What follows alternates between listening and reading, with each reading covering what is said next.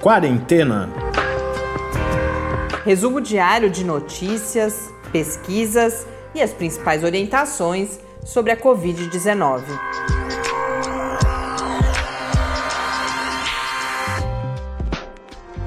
Quarentena, dia 269. Olá, começamos agora nosso duzentésimo, sexagésimo nono encontro aqui no Quarentena. Eu sou Mariana Petson. E eu sou Tarso Fabrício. A pauta não está variando muito nessa semana. Sim, a gente fala de vacinas e a gente fala, sobretudo, da bagunça, da confusão. Me faltam outras palavras para qualificar o que a gente observa no, no debate público, no, nos pronunciamentos de autoridades sobre a vacinação no país nesse momento. Mas antes da gente entrar nesses comentários sobre a situação da pandemia, especificamente do plano que não existe, né, o Plano Nacional de Imunização, especificamente nesse seu capítulo sobre a Covid-19, vamos aos números que também não são nada, não trazem nenhum alento, muito pelo contrário, o Brasil tem nesse momento 6 milhões 674 mil 999 casos, de Covid-19, um acréscimo, hoje eu faço questão de registrar o número, o acréscimo de casos, porque alguns dias eu já tinha dito isso e esse número segue crescendo. Há muito tempo eu não vi acréscimos diários também de casos dessa magnitude. Foram 51.088 novos casos registrados nas últimas 24 horas. As mortes estão em 178.159 um acréscimo de 842. Então, a gente começa a voltar a lembrar daquelas longas semanas em que nós diariamente anunciávamos aqui números na casa das mil mortes. É, e, e levando em conta esse padrão de crescimento, a semana que vem a gente já vai estar nas mil mortes diárias novamente. É, eu tenho visto muitos comentários, a preocupação maior é com as primeiras semanas de janeiro, pós é, período de, de, festas, então a, a tensão crescente no país. Vocês devem, hoje está meio barulhenta a gravação aqui, a gente tem mais um dia de chuva forte e Pepe Bela também fazia muito, inclusive quem começou a nos ouvir já nem uhum. tão recentemente, mas eu imagino que já há uns dois meses, pelo menos, a gente não falava deles, que foram tão presentes nas primeiras semanas de quarentena. Pepe e Bela são nossos produtores caninos aqui, hoje estão no espaço também. Então, a gravação. Estão com medo da chuva. Animada por aqui. No mundo são 67 milhões 780 mil 361 casos, segundo a Organização Mundial da Saúde. No painel da John Hopkins, nós já estamos em 68 milhões 469 mil 834 casos com 1.561.953 pessoas mortas pela Covid-19. Antes da gente falar do plano de, de vacinação, uh, alguns dados que ilustram essa situação que eu comentava antes aqui no Brasil. Nesse momento, a partir de um levantamento realizado pelo jornal Folha de São Paulo, já são oito as capitais com lotação de UTI superior a 80%. A última vez em que a gente fez esse registro aqui, eu lembro que eram seis capitais, e dentre elas, a situação mais grave é a de Florianópolis, que tem 99% dos seus leitos públicos de UTI destinados à Covid-19 ocupados. Florianópolis vive o seu pior momento nessa pandemia e a preocupação é ainda maior porque, além das festas que eu falava antes, a gente tem esse período de verão, que é, e aí quem vem em seguida já é o Rio de Janeiro, com 92% de lotação, e são duas cidades que têm essas férias de verão como um momento de lotação na área turística, uma parte importante para a economia desses municípios, inclusive, então isso aumenta mais ainda a preocupação. Além de Florianópolis e Rio de Janeiro, nós temos logo após Florianópolis Curitiba, com 94%, Aí vem o Rio, Porto Alegre com 87%, assim como Recife, Vitória com 85%, Campo Grande com 84% e Natal, que também tem essa questão, né? Natal, Recife, essa questão do verão, Natal tem 83% de lotação das suas UTIs. E um último registro, vários de vocês talvez já tenham visto, isso foi bastante noticiado ontem, foi publicado o estudo que a gente, inclusive, já abordou aqui, com entrevista com o professor Vitor Nascimento, que é da USP, mas aquele estudo que investigou a prevalência da Covid-19 em Manaus a partir de exames realizados em bancos de sangue. Então, entende-se o banco. Quando a gente vai doar sangue nessa situação de pandemia, nós devemos realizar o teste contra a Covid-19, porque se o sangue estiver infectado, ele não é usado na, na doação. E com isso, os pesquisadores, inclusive, eles vão desenvolver uma série de modelos, foi principalmente sobre essa modelagem que a gente conversou com o professor Vitor já há várias semanas, porque esse estudo ele já tinha sido publicado em pré-print, agora a gente teve a publicação definitiva, e os dados para essa publicação definitiva foram é, corrigidos né, até o mês de outubro, e aí a estimativa é de 76% de prevalência ou de incidência, na verdade, né? Pessoas que já teriam tido contato com o vírus em Manaus. E por que, que eles, é, esses dados de banco de sangue são considerados bastante confiáveis? Porque você detecta, inclusive, os casos assintomáticos, uhum. né? Diferentemente da testagem de fato, dos números oficiais, ali a pessoa pode estar doente, mas não saber, estar assintomática, vai doar sangue e aí nesse momento você registra esse caso de Covid-19. É claro que é esse, esse 76% é uma extrapolação a partir dessas ferramentas matemáticas. É, e, que... e além disso, é preciso fazer alguns ajustes no modelo, né? Porque você, não é uma amostra perfeita, né? Então, assim, uhum. tem pessoas que não podem doar sangue porque já tiveram algum tipo de doença, porque tem o peso abaixo de tanto lá, que eu, eu me lembro que tem uma questão de peso também. É, e não, não é uma amostra estratificada, né? É, a gente tem as amostras para as pesquisas, geralmente elas são compostas já usando esse, essas metodologias para que elas sejam representativas. Você tem ali uma variação que uhum. represente a variação desses grupos na população. O Tarso lembra muito bem que isso não acontece. Ali são as pessoas que doam sangue. É por isso que tem que ter essa série de ajustes que eles fizeram para chegar o mais próximo possível de, de, de, um retrato ali dessa realidade. Né? E aí a gente vê essa incidência realmente altíssima que nos conta algumas coisas. Eu vi, por exemplo, o, esse estudo ele foi publicado na revista Science, né, que é um dos principais periódicos científicos do mundo. E aí o comentário no release que, que anunciou esse estudo é que esse é um exemplo do que acontece quando nada é feito para conter uma doença infecciosa numa situação de, de, epidemia ou de pandemia como essa que a gente vive. E aí, e esses dados foram usados também para ilustrar duas outras coisas. Falava-se lá atrás, quando saiu, eh, quando a gente noticiou pela primeira vez, era 66% de, de, de incidência. E aí falava-se, ah, talvez tenha atingido a imunidade de rebanho. E a gente vê agora, quando a gente olha para os novos dados, 76%. Mas mais do que isso, os pesquisadores é, reportam no artigo como o número de casos, apesar de, uma, de crescer mais lentamente, seguiu crescendo desde junho. Então, mostra que a imunidade de rebanho, um grande número de pessoas é, infectadas, pode até reduzir o ritmo, mas não interrompe, mas não interrompe. A, a, a infecção.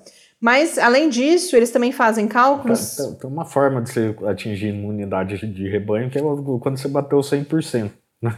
Aí, com certeza, a gente vai estar com uma imunidade se, de rebanho. Se a gente não tiver uma alta ocorrência de reinfecção, é. se a imunidade não cair. Então são muitos Cs, né? Toda essa discussão sobre imunidade de rebanho, sempre imunidade de rebanho atingida não pela vacina, né? Mas pela própria infecção.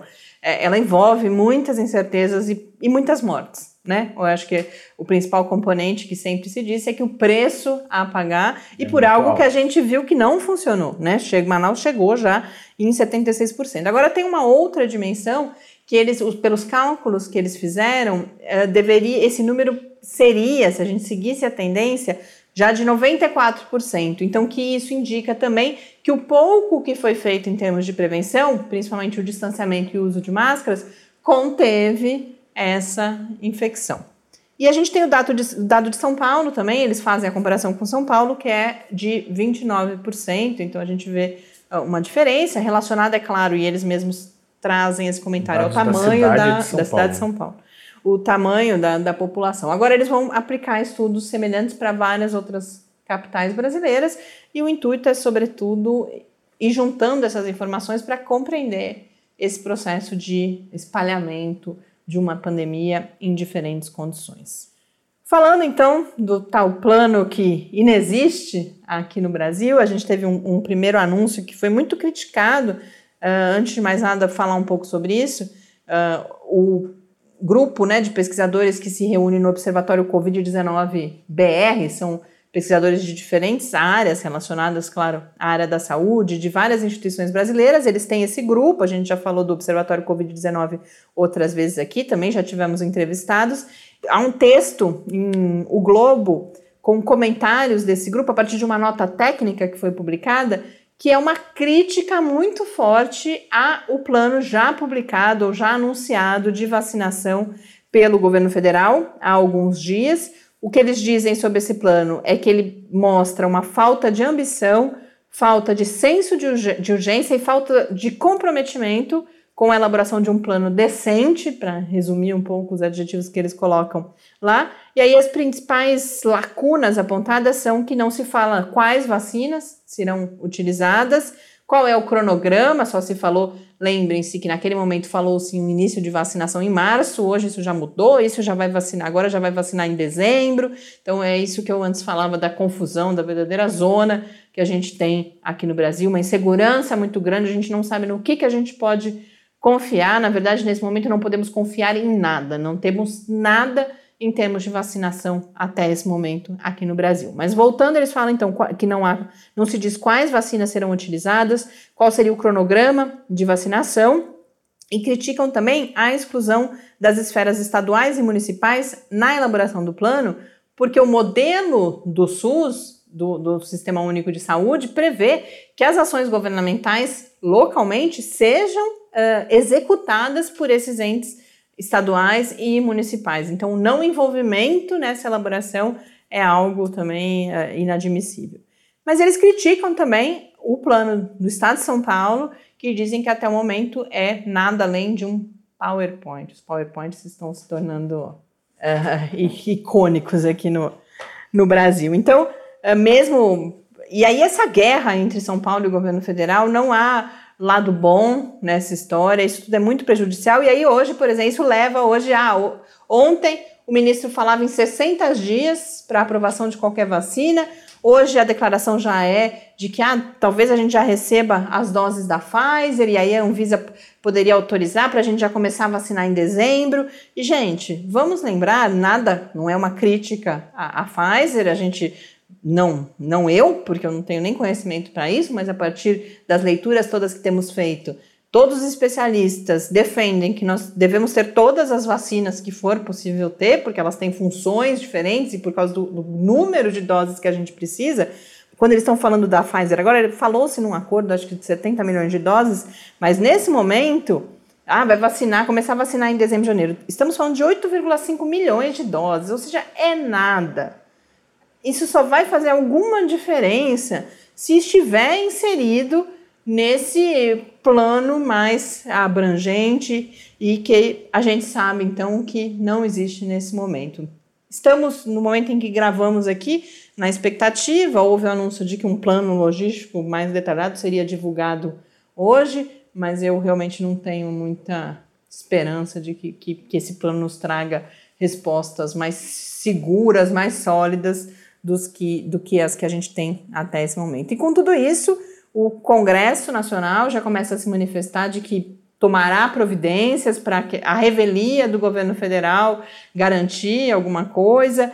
A gente tem várias ações já no STF também, então a gente vê esses outros poderes precisando se mobilizar, mas isso também não é, é positivo. A gente realmente está é, completamente perdido nesse momento. É claro que a gente espera que essa mobilização de outras esferas, de outras instituições, da sociedade como um todo, possam nos auxiliar a sair de mais, como eu coloquei antes, mais um capítulo realmente lamentável e trágico desse nosso percurso na pandemia. A pandemia ela existe para todo mundo, ela é trágica para todo mundo, mas parece que aqui no Brasil tudo que é possível fazer para torná-la ainda mais danosa em múltiplos aspectos, é feito.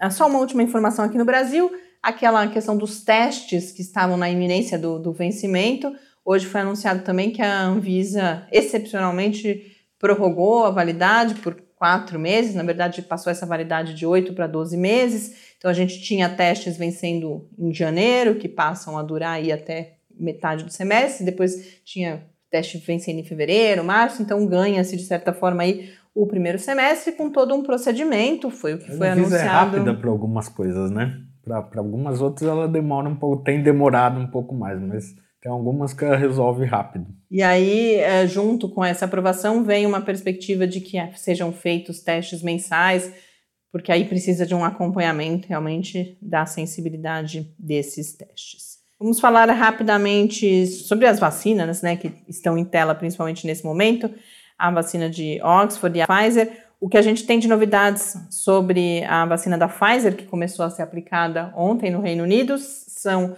aprovações em mais dois pa países, no Bahrein e no Canadá. Foi anunciado agora há pouco que o Canadá também é, aprovou. Mas notícias não preocupantes, é esperado que isso aconteça, a hora que, mas concretiza algo né, que os especialistas vêm falando, que a hora que você começa a aplicar em populações maiores, você vai percebendo algumas outras possíveis reações adversas. Nesse caso, há uma recomendação de que pessoas suscetíveis ao que eles chamaram de reações alérgicas significativas, que é o quê? É o correspondente à anafilaxia, o que a gente costuma chamar popularmente de choque anafilático. Então não é qualquer reação alérgica, é uma reação alérgica, Forte. eles falam de significativa, né? É importante que não tomem ainda nesse momento a vacina da Pfizer. E por quê? Porque duas pessoas que já foram vacinadas no Reino Unido e que eram suscetíveis, e aí a gente está falando de alergia a outras vacinas, a remédios, a alimentos, essas duas pessoas tiveram uma reação uh, importante, diz, uh, as informações são, são que já passam bem, mas porque foram rapidamente atendidas. Então, uma ressalva, uma primeira ressalva aí para a vacina da Pfizer. É claro que isso agora deve ser objeto de estudo, porque não há uma relação causal já estabelecida. Pode ser coincidência, mas é, é por questões de segurança é preciso que seja emitido esse alerta. E aí, falando agora um pouco mais da vacina de Oxford, mas quase como que pretexto para trazer para vocês um texto que ontem eu prometi, que eu abordaria inclusive, sobre questões não respondidas, a, a gente teve a publicação né, na, no, no Lancet dos resultados, comentamos já aqui um pouco ontem, e agora saíram novos uh, comentários, e particularmente, sim, o conjunto de comentários que eu vi falam fundamentalmente o que a gente disse aqui ontem, não há muita novidade, seguem as questões em relação à vacina no que diz respeito à melhor dose, porque a gente tem aquela questão da meia dose, dose inteira, e um texto na Nature que resume um pouco isso fala também que a gente ainda não sabe se a vacina é segura e eficaz em idosos, porque nesse a gente é importante lembrar que nós estamos falando ainda dos chamados resultados interinos da vacina de Oxford, daquela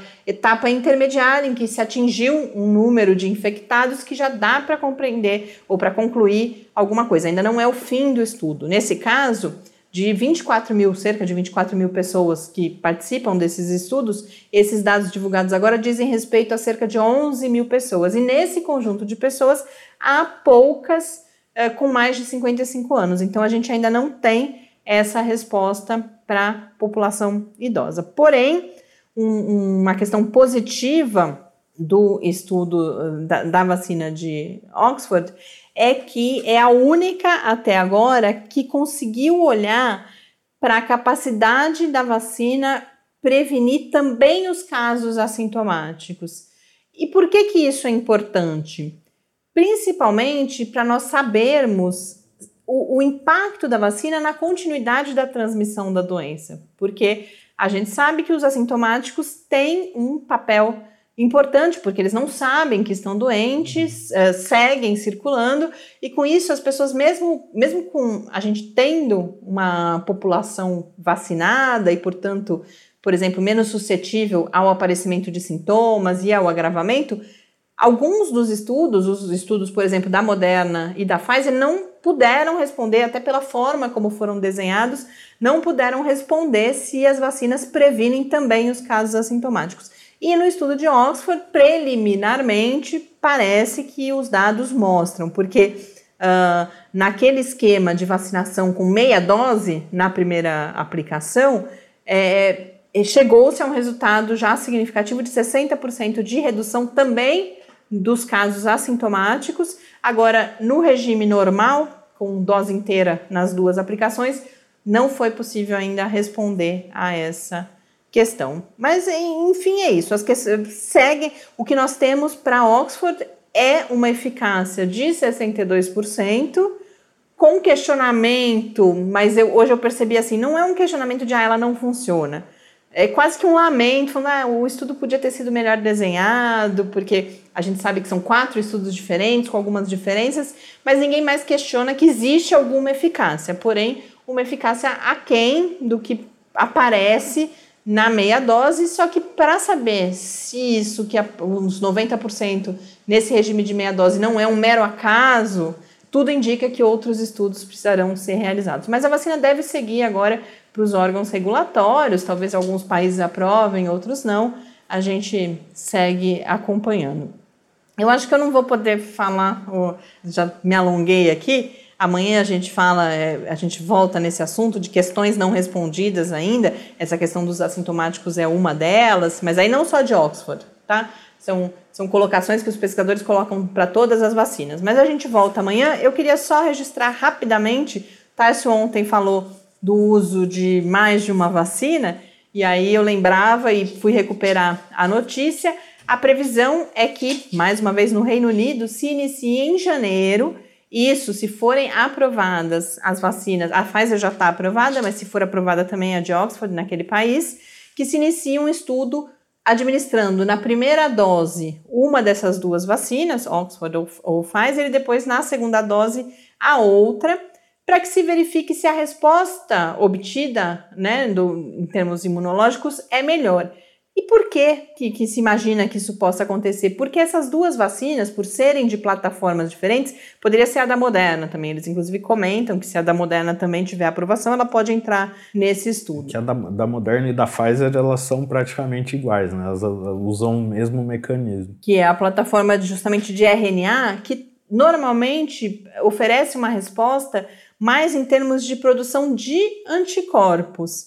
Enquanto as vacinas baseadas no vírus, como é o caso da vacina de Oxford, que é, não é, o, é a é proteína dentro de um outro vírus, né, que, o, que, o, que é o, um adenovírus, mas em que o veículo é, é viral, a resposta acontece mais em termos que é chamado de, de resposta celular, que é a produção daquelas células T, por exemplo, que também tem uma, um outro, uma outra atuação nessa nossa resposta quando a gente é infectado.